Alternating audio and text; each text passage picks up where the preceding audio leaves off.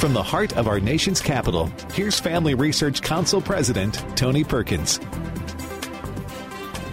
Well, good afternoon. Hope you've had a fantastic week. Welcome to this Friday edition of Washington Watch. I'm Jody Hice, your Friday host and Senior Vice President here at the Family Research Council.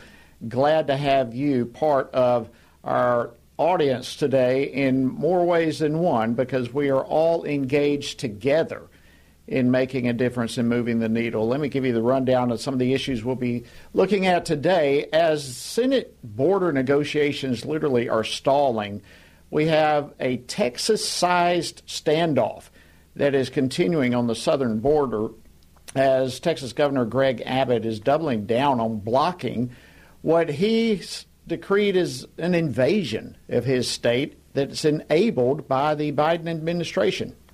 I guarantee you he's going to stand strong. He'll keep putting razor wire up. We'll keep blocking the border. We'll keep doing everything that we need to do to protect our state, despite the fact that this ruling, this Supreme Court ruling, was so wrong and has such a detrimental effect on our state and our country. Wow, that was Texas Attorney General Ken Paxton last night on the Hannity Show. Well, now there are 25 other state governors that have pledged their support as well.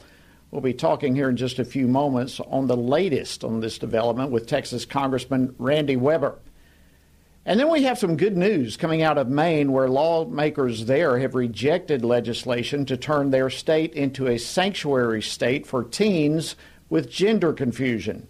There are certain lines that I think need to be respected as far as uh, the authority of the family versus the authority of the state. I feel like this legislation takes a great leap over that line uh, with the in, potentially empowering the state to even take custody of, of minors in a way that does not does not feel uh, appropriate to me.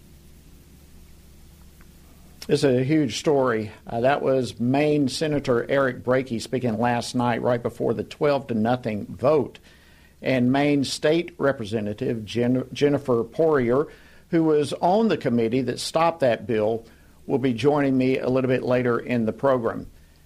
And then continuing our weekly discussion about election integrity efforts, Jason Snead from Honest Election will be joining me to share details on his new report titled Safeguarding Elections Critical Reforms to Secure Voter Integrity and rebuild confidence in American elections. You don't want to miss that. And then finally, they are being called religious nones. That's N O N E S. Uh, these are Americans who say they don't identify with any religion. And according to the Pew Research Center, their numbers actually fell in 2023 uh, Neha Sahgal, the vice president at the Pew Research Center, will be joining me to unpack the research on this trend. And then David Closson, director of the Center for Biblical Worldview at the Family Research Council, will explain how the church can reach these religious nones and bring them into fellowship with believers.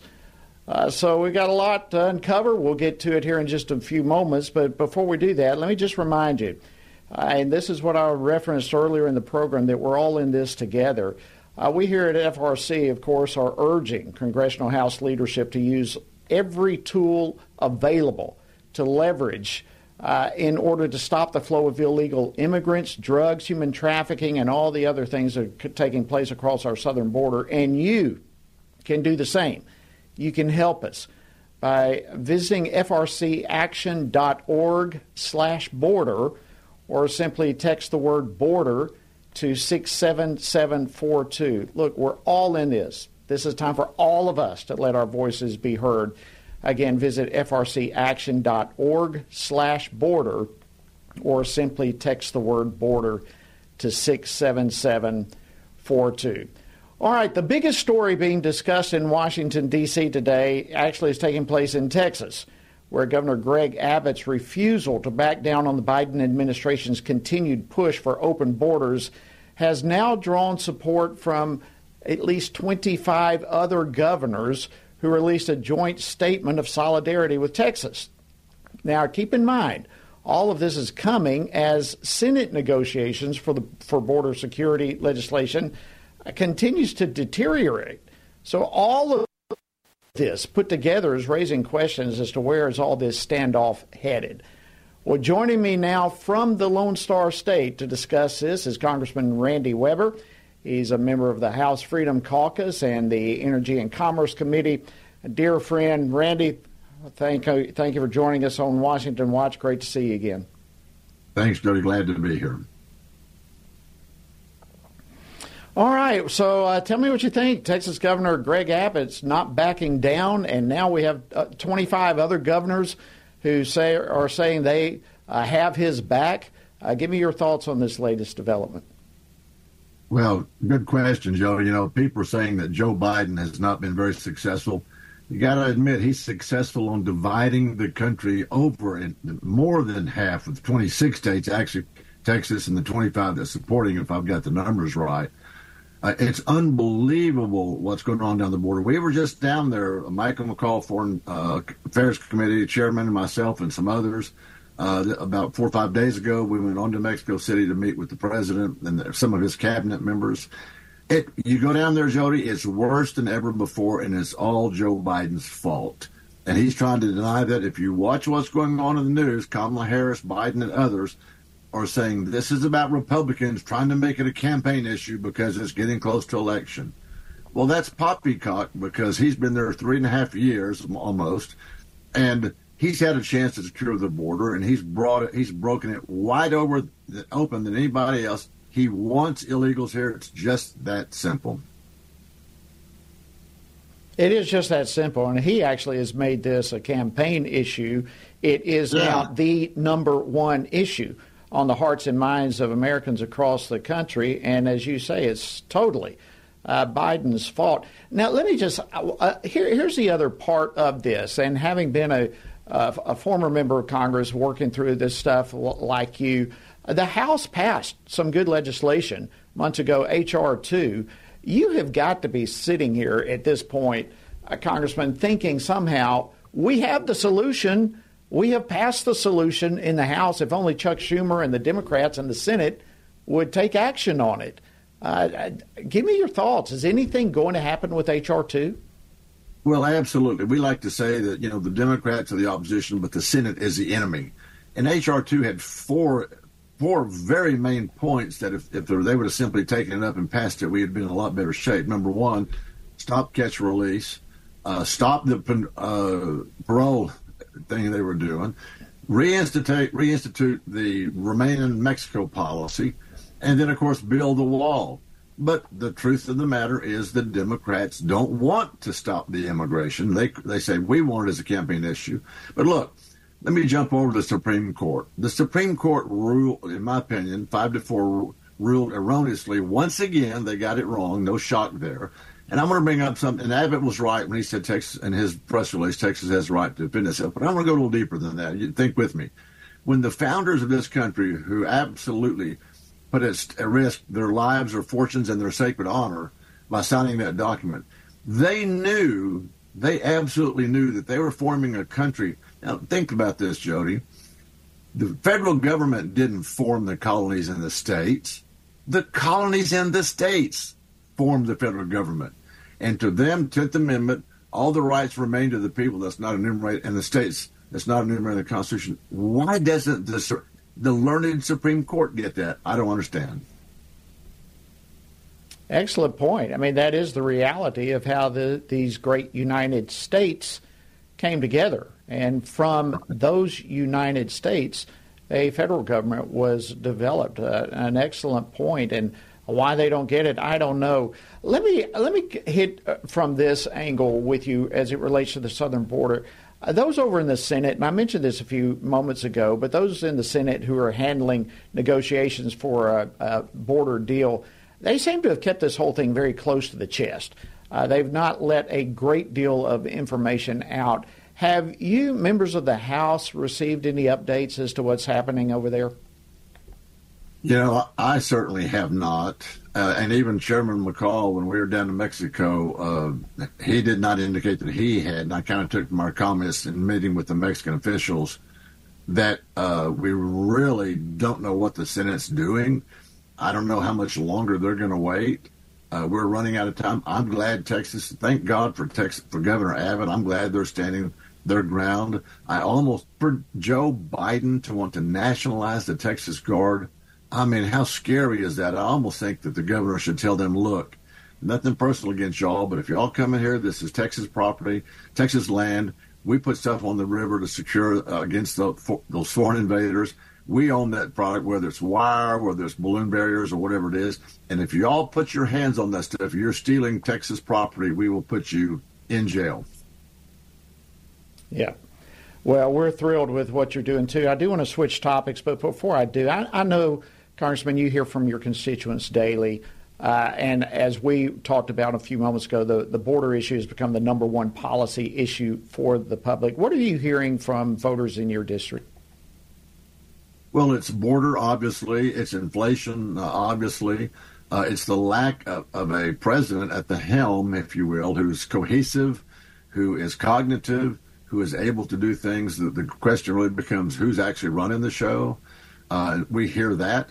We hear that the funding for Ukraine, we should be funding our own borders. You know, when we were on the border, uh, we talked to CBP official. They've been there 27 years, and he made an interesting comment. He said, "We don't." They talk about money and all this kind of stuff. He said, "This all this flows like a huge fire hydrant," and he said, "We don't need more buckets to catch the water from the fire hydrant. We need the fire hydrant shut down." And that's what my constituents are saying. We need the borders shut down. We need to not give money to Ukraine until we've dealt with our own border. Now, on the other side of that, Israel, we're a very, very conservative district. We love Israel, and we would like to see the bill pass out to get Israel taken care of. That, that's the main things we're hearing. Well, let me let me uh, just segue into that. Now that you've mentioned it, you're the co-chair of the House Bipartisan Task Force on Combating Anti-Semitism, and the United Nations International Court of Justice has ruled, in fact, just today, that Israel needs to take measures to prevent genocide in Gaza. But it stopped short of ordering the immediate ceasefire in their war with Hamas. What's your take on that, real quickly? We've got about a minute or so left. Yeah. Well, here's the thing. I'm a Texan. You know, you know how conservative we are. Border with Mexico. Two thirds of the United, borders with us. So think about this. If we were, if Texas was getting, choose a number, 10 rockets a day, 20 rockets a day, or 60 or 70 rockets a day from down in Mexico, how long do you think it would take for us to be down there in full force? I mean, it would take, well, one or two, three days at the most, you know. Israel has the right to defend itself. And I want to postulate this unless they eradicate Hamas entirely and completely, it's going to be that little, like that little girl in the movie Poltergeist, remember? She used to come to the screen and say, They're back. Hamas will never go away unless they, they cut off the head of the snake, and that's what they've got to do and, and get them all. Well, absolutely. Israel has the right to defend themselves, and I would just say with an exclamation point, so does Texas. Thank you for le- your leadership in all of this, Congressman Weber, and thank you for joining us on Washington Watch. All right, friends, we've got much more to cover, and, and, and it is interesting in all of this uh, as it relates to Israel. Let me just say this the Biden administration, I think, ultimately wants Israel to wrap up its elimination of Hamas because uh, the ongoing war hurts the president with votes from the left. Uh, this has become a political issue for him. And that's why I believe he's pushing Israel at this point. All right. Again, thank you, Congressman Weber from Texas. Uh, friends, coming up, we've got some good news coming out of Maine. You don't want to miss it. Stay tuned. We'll be right back in just a moment. Christians must be sure to faithfully think about the issues that have taken our culture and many of our churches by storm from a biblical perspective. Family Research Council's David Closson, along with co authors Denny Burk and Colin Smothers, released a new book, Male and Female He Created Them, a study on gender, sexuality, and marriage to help Christians better grasp the Bible's teaching about these issues. This study presents a biblical view of homosexuality, transgenderism, and marriage. With this new resource, readers will be given guidance on specific questions related to preferred pronouns, identity, intersex conditions, and other matters that our churches must be discipling their members to respond to with love and biblical conviction.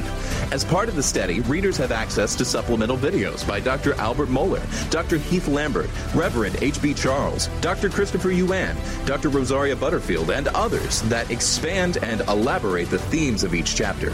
To purchase a copy, go to HeCreatedThem.org. Today, we find that global persecutions of Christians is growing more menacing every year. Family Research Council's Lela Gilbert, Ariel Del Turco, and Lieutenant General Jerry Boykin's book, Heroic Faith, shares personal stories from those who have endured religious persecution and gives a close look at the dire situations Christians often face due to dangerous and sometimes deadly opposition to their faith. The book's true stories of persistence and faithfulness amidst crisis offer inspiration and hope. Heroic Faith also provides insights into the ideologies driving the hostility and persecution, what steps the U.S. government might take to help, and how readers can best respond to the struggles of the faithful. It is critical for us to learn from our brothers and sisters who are suffering deeply and to do whatever we can to help. You can get your copy of Heroic Faith wherever books are sold or by going to frc.org slash heroic faith. Again, that's frc.org slash heroic faith. Men are constantly told that there is no place for their thoughts and concerns about abortion. However, this attitude ignores the fact that both women and men are deeply and personally affected by abortion. Furthermore, one does not have to be a woman to know that abortion ends the life of an innocent, unborn child. Every man has a role to play in protecting unborn lives and supporting the mothers in their families and greater community which is why FRC's Center for Human Dignity has released a resource titled A Man's Guide to Standing for Life. This resource was created to help men positively address the topic of life. This guide will equip men with phrases to utilize or avoid, as well as practical tips for helping to protect life and the expectant mother or unborn child he knows. Every man has the opportunity to be an unborn baby's hero by stepping in to support a mother and speaking up for her child's life. Get this free guide at frc.org slash prolifemen to learn more about the important role men play in protecting unborn lives.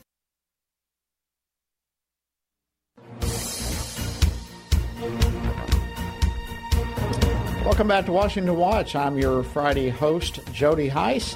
Thank you so much for joining us today. All right, you may have heard a disturbing story from Maine where some extreme lawmakers sought to turn their state into a sanctuary state for minors seeking gender surgeries. And I want to tell you what this legislation they proposed would actually do. I'm going to say this slowly and carefully. I want this to sink in to you. Democrats introduced legislation in the state of Maine that would allow the state to take custody of children from parents who didn't go along with their child's gender confusion. The bill would also have allowed the state to take in runaway children who travel to Maine for these permanent experimental procedures. Wow. Well, we've got some good news. The Maine House Judiciary Committee rejected that bill last night by a unanimous vote.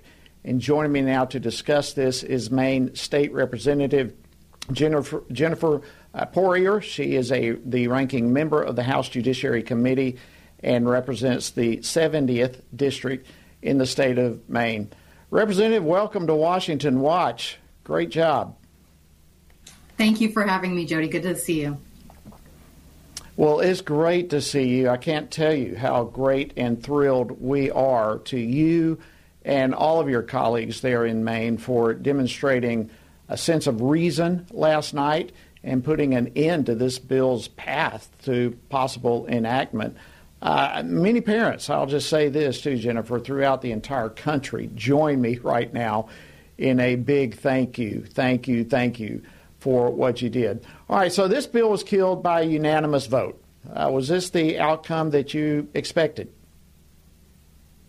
I can't say that we were expecting the outcome to be unanimous, but we were definitely hoping and praying that it would come this way. Um, unfortunately, in Maine, we have Democratic leadership in the House, the Senate, and of course our governor. So they can push through any legislation they want by having the majority. And this was a bill that we very much felt strongly against. All right, so pull back the curtain for us, if you will, a little bit. Uh, there's no doubt that you and other members of the Judiciary Committee uh, had to have some pretty serious discussion and debate about all of this. So, if you can kind of take us back behind the scenes, what kind of discussions did y'all have among yourselves when talking about this bill? Sure, Jody. Uh, first of all, this was a carryover bill, so we started it last session. That's when it had its public hearing. And there were grave concerns from both sides on the bill's contents. Um, one of the major issues was that tied law enforcement's hands. So if a person took any child from any state to Maine for these procedures or drugs uh, for gender or hormone therapy, um, the law enforcement through the bill was forced to no, not recognize that and make it a low priority, its lowest priority, in fact, um, which obviously would cause human trafficking of our children. So that was a major, major concern. Um, also, the fact that the bill forced the state of Maine not to recognize other court orders from other states. So these sort of things really put our children in jeopardy and take away parental rights, which, as Republicans, we feel very strongly about keeping those rights. Yeah, I mean, you look at the this bill potentially giving the state authority to take custody of children if the parents are, are opposing somehow uh, this moving forward with gender transition surgeries is just stunning to me. I mean, that had to have been a frightening scenario for you and others uh, in in your discussions with all of this. What did you hear from your constituents and the other members of your committee? What did they hear? Was this a big outcry from constituents saying, "What are you doing here"? Certainly, I received so many emails and phone calls from people in my district, throughout the state, and actually throughout the country because this was a bill that was put on the national forefront as it should have been. Um, the concerns were that the state was taking people's children and there was nothing anybody could do about it. Um, just the, the, the bill itself had so much wrong with it. I mean, right down to you know a child comes from another state, the state of Maine taxpayers would pay for everything. Um, it was just it was a horrid bill, just horrible. Well, it really is. I mean, it's it's gotten the attention of many of us too to realize just how horrible it was. So, the decision, the vote last night, twelve to nothing, is kind of you know we look back, people like myself and others look at that vote and say, all right, that was a slam dunk rejection of this bill. But is it really a slam dunk? Is there any way that this thing can resurface or come back later, or do you feel like enough of a loud statement was made last night that it's going to put an end to this type of thing? Well, Judy, I think that this session it's over. Obviously, we're coming into election season, so I think Democrats realize that too. That uh, passing a bill so extreme like this would harm them come November. But I do not doubt uh, that next next year, I think we'll see similar legislation, maybe not so extreme, but they will continue to push the agenda when it's safe for them to do so. Wow. It's amazing that it's just uh, persistent uh, in, in this type of thing over and over. Why, in your opinion, is this such an important issue that must be addressed? Well, I can speak for my side as far as Republicans. We need to address it because it's our children's lives at stake. Um, parents are their kids' number one advocates, and I firmly believe that, having raised seven sons myself. Um, it's up to us as parents, it's up to us as adults to love our children and to teach them to love themselves for who they are, not try to change them, which I feel legislation such as this is trying to do, trying to change our children into something they're not and they're not meant to be. Well, again, I cannot say enough heartfelt thank you to you for taking a stand and your other members on the Judiciary Committee. Uh, you, you, stood well, you stood strong. I'm sure there was a lot of opposition in it, but we're deeply grateful. Thank you, Maine State Representative Jennifer Poirier. We appreciate you so much. Thank you for joining us on Washington Watch. Thank you, Jody. All right, friends, stay tuned. We've got more Washington Watch after the break. When we come back, we'll be diving rather deeply into a look on the issue of election integrity, another major issue on the hearts of everyone coming into this election year. So stay tuned. We'll bring it your way in just a moment. Christians must be sure to faithfully think about the issues that have taken our culture and many of our churches by storm from a biblical perspective. Family Research Council's David Closson, along with co authors Denny Burk and Colin Smothers, released a new book, Male and Female He Created Them, a study on gender, sexuality, and marriage to help Christians better grasp the Bible's teaching about these issues. This study presents a biblical view of homosexuality, transgenderism, and marriage. With this new resource, readers will be given guidance on specific specific questions related to preferred pronouns, identity, intersex conditions, and other matters that our churches must be discipling their members to respond to with love and biblical conviction. As part of the study, readers have access to supplemental videos by Dr. Albert Mohler, Dr. Heath Lambert, Reverend H.B. Charles, Dr. Christopher Yuan, Dr. Rosaria Butterfield, and others that expand and elaborate the themes of each chapter. To purchase a copy, go to hecreatedthem.org. Today, we find that global persecutions of Christians is growing more menacing every year. Family Research Council's Lela Gilbert, Ariel Del Turco, and Lieutenant General Jerry Boykin's book, Heroic Faith, shares personal stories from those who have endured religious persecution and gives a close look at the dire situations Christians often face due to dangerous and sometimes deadly opposition to their faith. The book's true stories of persistence and faithfulness amidst crisis offer inspiration and hope. Heroic Faith also provides insights into the ideologies driving the hostility and persecution, what steps the U.S. government might take to help, and how readers can best respond to the struggles of the faithful. It is critical for us to learn from our brothers and sisters who are suffering deeply and to do whatever we can to help. You can get your copy of Heroic Faith wherever books are sold or by going to frc.org slash heroic faith. Again, that's frc.org slash heroic faith.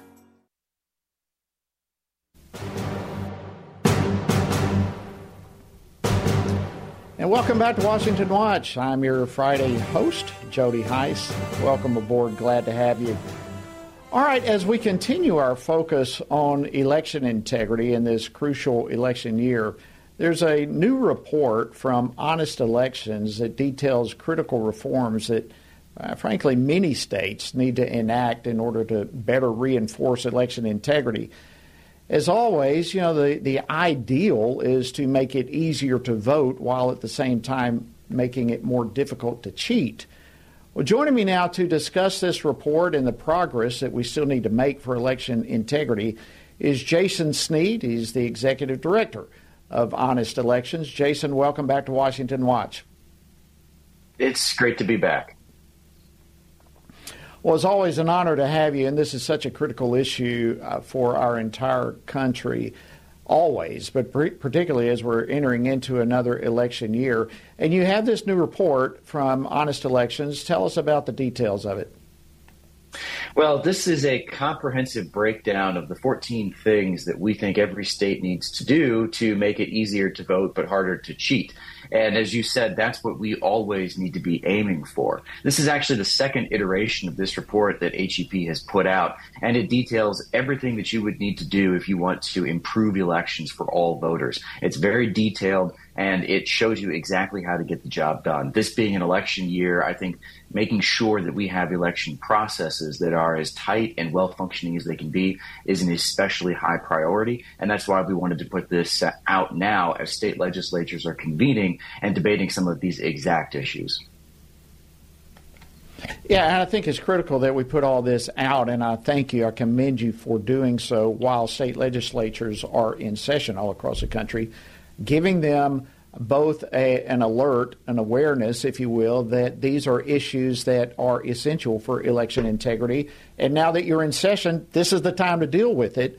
Uh, so, if you can, if you could prioritize these, I, I know you've got a, a, number of issues that you've brought to light, but if you could mention uh, one or two or three that you would kind of underscore as absolute essential for uh, legislatures across the country, what would that be? Well, I'm actually going to talk about a couple of issues that most folks wouldn't immediately think of when they think of election integrity. You know, we on the right have been arguing about clean voter rolls and voter ID for so long. That's what most of the time people think of.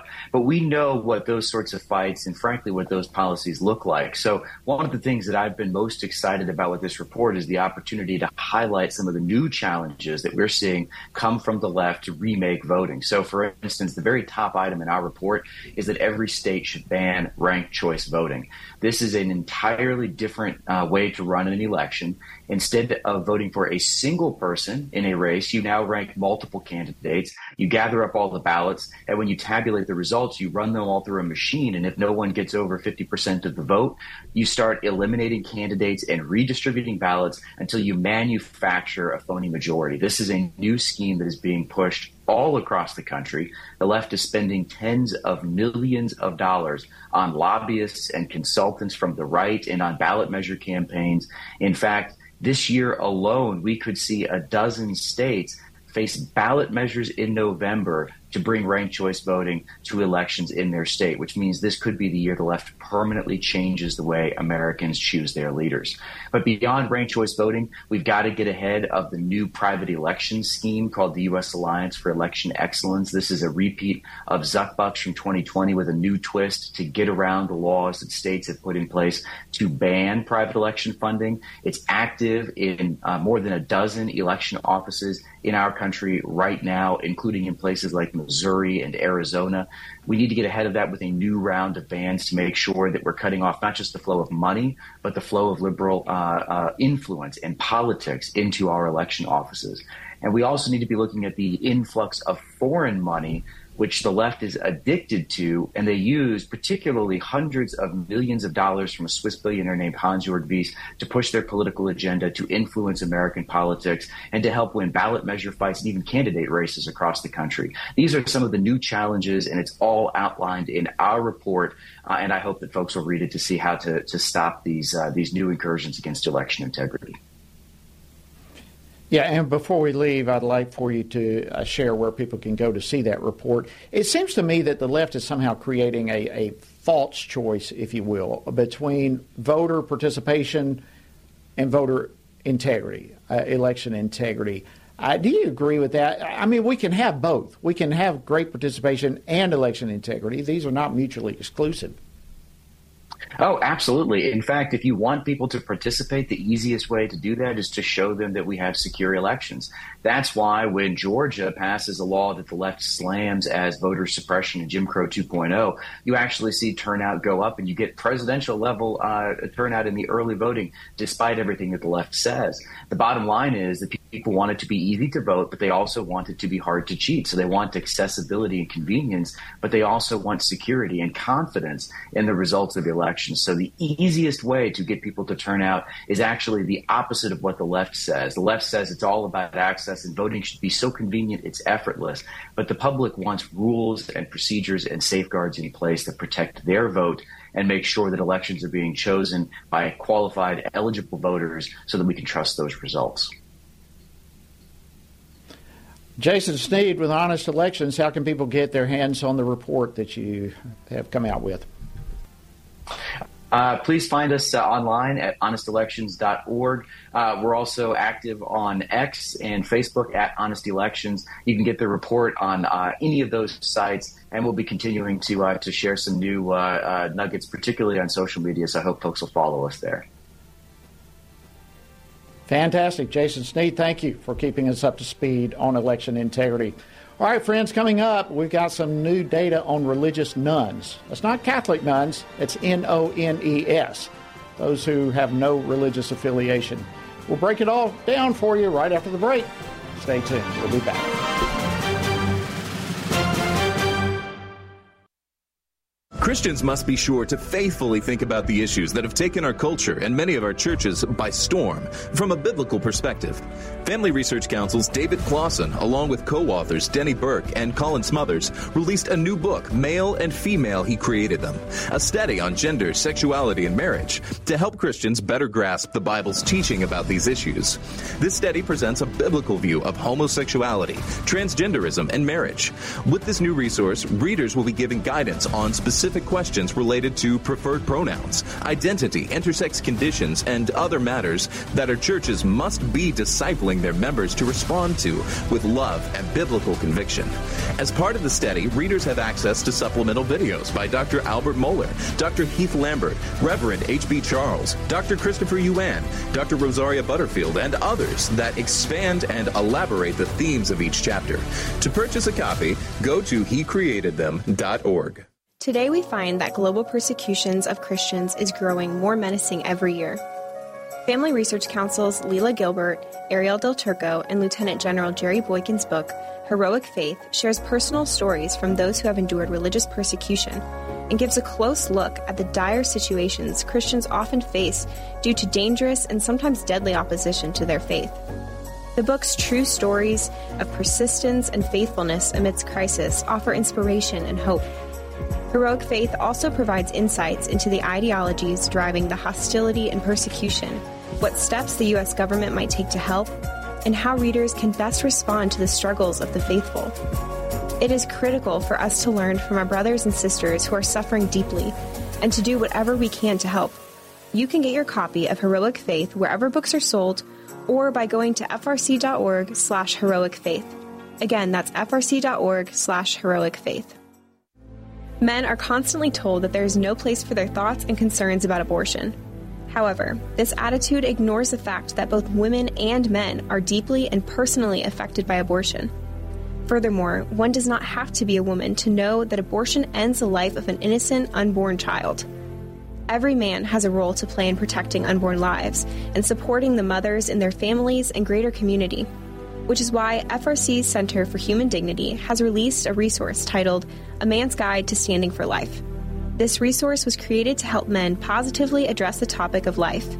This guide will equip men with phrases to utilize or avoid, as well as practical tips for helping to protect life and the expectant mother or unborn child he knows. Every man has the opportunity to be an unborn baby's hero by stepping in to support a mother and speaking up for her child's life.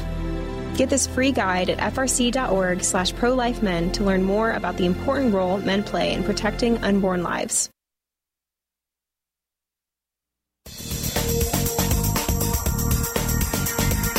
Welcome back to Washington Watch in this Friday edition of the program. I'm Jody Hice. Glad to have you on board with us. And don't forget our website, tonyperkins.com. Lots of great information and resources there that you want to take advantage of, so be sure to visit that website. All right, we have some new data that was released this week from the Pew Research Center, and it indicates the number of Americans who do not identify with any religion fell three points last week. Uh, it fell from 31 to 28 percent. Now, these individuals are described as religious nones. That's N O N E S. Uh, that their religious affiliation is none. Uh, and they comprise a pretty large group of Americans. Uh, and more than two thirds of these individuals still believe in the biblical God or some form of a higher po- power. Well, join me now to break all this down and share with us this data is the vice president of the Pew Research Center, Neha Sahgal. Neha, thank you for joining us on Washington Watch. Great to have you. Pleasure to be here. All right, so the percentage of Americans who say that they don't identify with any religion fell three points in 2023. Uh, what can our audience, primarily Christian audience, what do we take away from that? I would encourage our audience to take a look at the long term trend on this uh, and not necessarily the year by year ups and downs. Uh, if I can draw an analogy, it's survey research is uh, is taking a measurement not that different from when you weigh yourself every day in the morning, right? And some days you might see your weight is up by a couple points, uh, and a couple, and a day later it's down by a couple points. So the day by day measurement is not as important as the long term trend, which will tell you if you're gaining weight or losing weight or staying the same. So the same thing applies here. Over the course of the last 15 years, we at the Pew Research Center have seen a dramatic rise in the share of Americans who describe themselves as either atheist, agnostic, or having no particular religion. Now, in the last so three to five years or so, we're starting to see that share of the population stabilize. Roughly 28%, and the measurement we did before that was 31%. Could it be, as you're asking, that the share is now starting to decline or is starting to stabilize? We're going to need data for future years to say that definitively, just as you would need more data to know if your weight is stabilizing.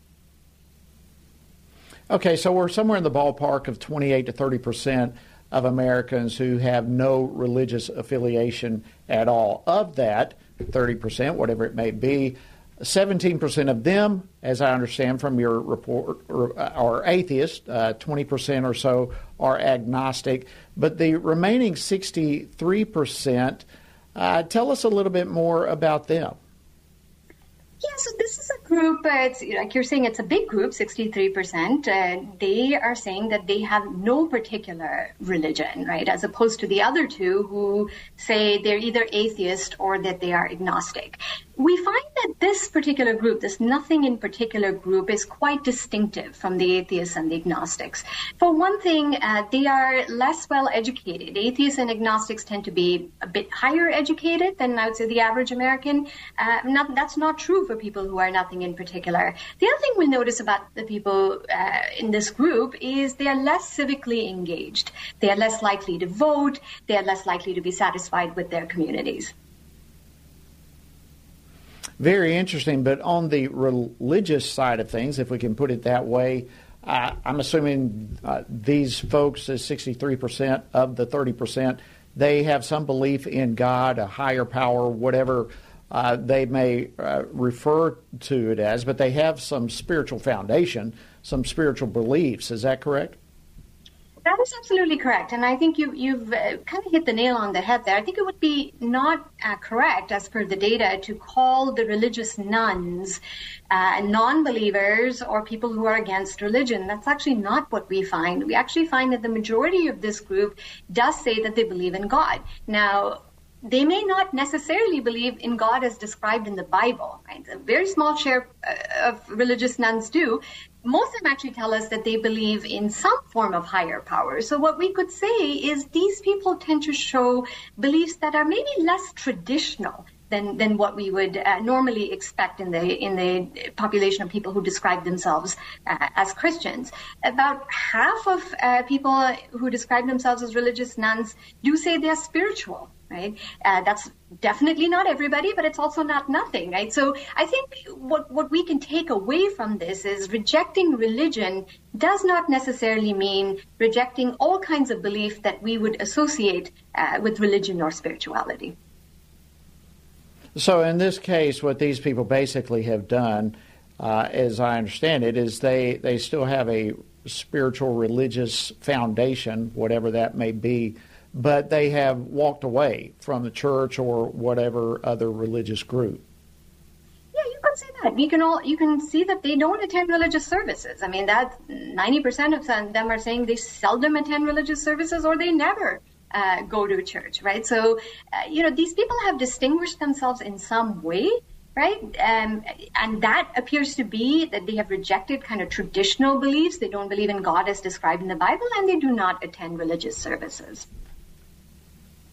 Okay, Neha, last question here for you. You mentioned that this somehow uh, may, and I want to just real quickly get into this, reflect a broader decline in civic engagement. Is there a relationship here? I think there is. You know, people often ask me, why is it that uh, a growing share of Americans say they have no religion. Uh, and what I would suggest to you all is, I mean, this is part of a larger trend in American society where people seem to be opting out of civic engagement or engaging with traditional institutions at the Pew Research Center, we have found that fewer people say that they're they're following the news closely. We know that Americans are volunteering less than they used to. So it could be part of a larger trend with Americans kind of disengaging or disaffiliating uh, from civic life or uh, you know or civic institutions uh, or traditional institutions. Thank you so much, Nehal Sahgal with the Pew Research Center. We really appreciate this information and for you taking time to join us here on Washington Watch. All right, continuing this discussion on these latest numbers from the Pew Research Center and how we as Christians can reach these unbelievers, these uh, religious nones, as they're being called, um, reaching them with the love of Christ, knowing that they still have a religious, spiritual foundation is very important. I'm joined now by David Closson, who is the director of the Center for Biblical Worldview here at FRC. David, always great to see you. Welcome back to Washington Watch. Hey, great to be with you. Thanks for having me, Jody. All right, so let's. Uh, I, am interested in your picture. Here we got a, a, biblical worldview expert here. We have new information from the Pew Research Center. We have these religious nones, people who have no religious affiliation, but they do still largely have a religious foundation. Uh, what does this tell us about these individuals? Yeah, that's a great question, Jody. And I think this survey, as I dove into it earlier today, just kind of reinforced uh, what we're seeing in all sorts of surveys is that we really live in a post Christian, religiously confused age. Uh, you and I have discussed the survey that we did uh, a couple of months ago. Um, with the Center for Biblical Worldview and George Barna that surveyed those who regularly attend church. And uh, it was disheartening to find that so many people who regularly attend church actually hold very few orthodox biblical beliefs. Looking at the, the research from Pew, and you kind of dive into the numbers, again, I found this fascinating. I think the, the biggest takeaway for me, Jody, if I'm thinking big picture, is that rejecting organized religion uh, does not necessarily equate uh, with a rejection of God. Uh, you got into this a little bit in the, the prior segment. Let me give you just a couple statistics that I pulled that I found interesting is that these are people, uh, again, this is 28% of the population. It was 31% last year. Uh, so about a third of Americans who say that they are religiously unaffiliated, atheist, agnostic, or nothing in particular. So they're, they don't go to church. Only 3% of them go to church. So they don't go to church. They don't claim any religious label or denomination or church. And yet, 56% of them said that they believe in a higher power and even 13% of these people said that they believe in God as described in the Bible. And about half of them actually say that they uh, are spiritual, uh, that spirituality is important to them. Only 29%, Jody, say that there is no such thing as a higher power or spiritual force. Uh, so I think, uh, again, we have a lot of people who are not affiliating with organized religion or the church in any way, and yet uh, they haven't given up uh, belief in God uh, entirely. Uh, this is fascinating information, and uh, so many questions come to my mind that I'd love to dive into with you here. Uh, we've got a spiritually fertile soil, if you will, with these people because they do have a spiritual foundation. They just they just don't know what to do with it, it sounds to me like. But is it fair to say, and I really want to get into this with you, David, is it fair to say that these people have rejected organized religion um, while at the same time many of these organized religious churches are themselves rejecting biblical truth? They are turning away from biblical truth and embracing secular ideology that is disassociated with biblical truth. Is there, uh, is this not, could this not be an issue where these people are not so much rejecting God, but they're rejecting church and churches that have largely themselves started rejecting biblical truth? I think it's multifaceted, uh, Jody. I think that there are, again, a lot. We, we know that our, our age is getting more secular, so there are less and less people that believe uh, just basic doctrine. Uh, they actually ask in the survey, uh, they gave people a list of options. If you identified as religiously unaffiliated, why are you religiously unaffiliated? 60% said that they rejected basic religious teaching, but 47% also said that they they don't like religious organizations. And then another 30% said that they had had a, bad experience uh, with religious people. And so I do think there's something to the fact, Jody, that there's a lot of people who become disenchanted uh, with organized religion. They become disenchanted with the church. And I'm not surprised. Uh, let's go back 60 years, Jody. What was the largest denomination in the United States? Well, it was mainline Protestantism, right? Uh, the, the seven mainline denominations. And then we saw from the 50s onward uh, these mainline denominations get infected with theological liberalism, uh, denying the resurrection, denying that the, the Bible is the Word of God, denying miracles, denying the virgin birth. And then those uh, denominations quickly shifted on other issues. First was the ordination of women, then allowing LGBT, redefining marriage, things like that. So quickly, all those churches had nothing distinctive to offer their people. Uh, one other example I'll give you, Jody, is uh, December 31st, so just a couple of days ago, was the last day for United Methodist churches to withdraw from that denomination if they wanted to. And in the last four years, and the issue was uh, same sex marriage, LGBT issues, 7,000 uh, United Methodist churches withdrew from the denomination over this issue. And so that gets to your point, Jody, that a lot of these churches, and I would assume hundreds of thousands, if not millions of Christians, or have gotten disillusioned uh, with churches and religious leaders who are clearly abandoning the Bible.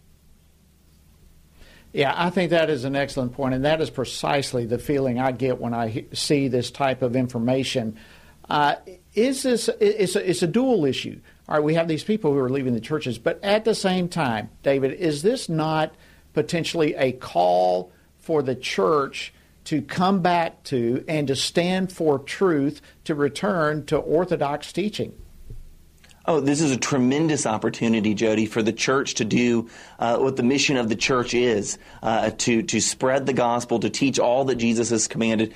Uh, people are dying, especially for y- younger generations, for authenticity. They're dying for something distinct. Uh, they're, they're, craving that. They're craving authentic community. Ever since the pandemic, especially, uh, the loneliness epidemic in this country is off the charts, Jody. And so I do think the church has a really unique opportunity to, to just preach the gospel. Uh, we don't need to dress the gospel up. Uh, we don't need the light show, the rock bands. Uh, I think there, there's something unique about the Christian gospel. And if churches and uh, Christians uh, really push into their communities, I think they would find a lot of people uh, that would be ready to hear the gospel and to respond to it. Yeah, I really think these people are much more ready than perhaps your average person in church would realize. So let's land on this final question. Most of these religious nones say that they were raised in Christianity. So, how do we now, as Christians, best reach these individuals and help them return to a, an authentic relationship with the Lord and with believers? Yeah, one, one verse, uh, Jody, Ephesians four fifteen uh, Paul says, uh, writing to a group of Christians at the Church of Ephesus, that they speak the truth in love. Uh, especially Gen Z, younger generations uh, have told us, they've told pollsters they're turned off by uh, perceptions of the church as mean spirited, as angry. And so we know the gospel message itself is already offensive. We don't want to be offensive as we teach the gospel, but let's speak the truth in love. And I think if, as we do that faithfully, uh, we'll be able to welcome many people back into our church that do have some sort of background. Yeah, these people do have the foundation, and I think it is a ripe opportunity for the body of Christ to no longer be fearful, but to step out with the gospel and with love and grace and reach these people. Thank you, David Closson, Director of the Center for Biblical Worldview here at FRC. Great to have you. All right, friends, we are wrapping up another week, another edition here at Washington Watch. Thank you so much for your faithfulness in joining us. Hope you have a fantastic weekend. Keep the torch ablaze, and we'll see you next week right here on Washington Watch. Washington Watch with Tony Perkins is brought to you by Family Research Council and is entirely listener supported. Portions of the show discussing candidates are brought to you by Family Research Council Action. For more information on anything you've heard today, or to find out how you can partner with us in our ongoing efforts to promote faith, family, and freedom, visit TonyPerkins.com. Also, to leave a comment about Washington Watch, call our watch line at 1 866 372 7234. That's 1 866 372 7234.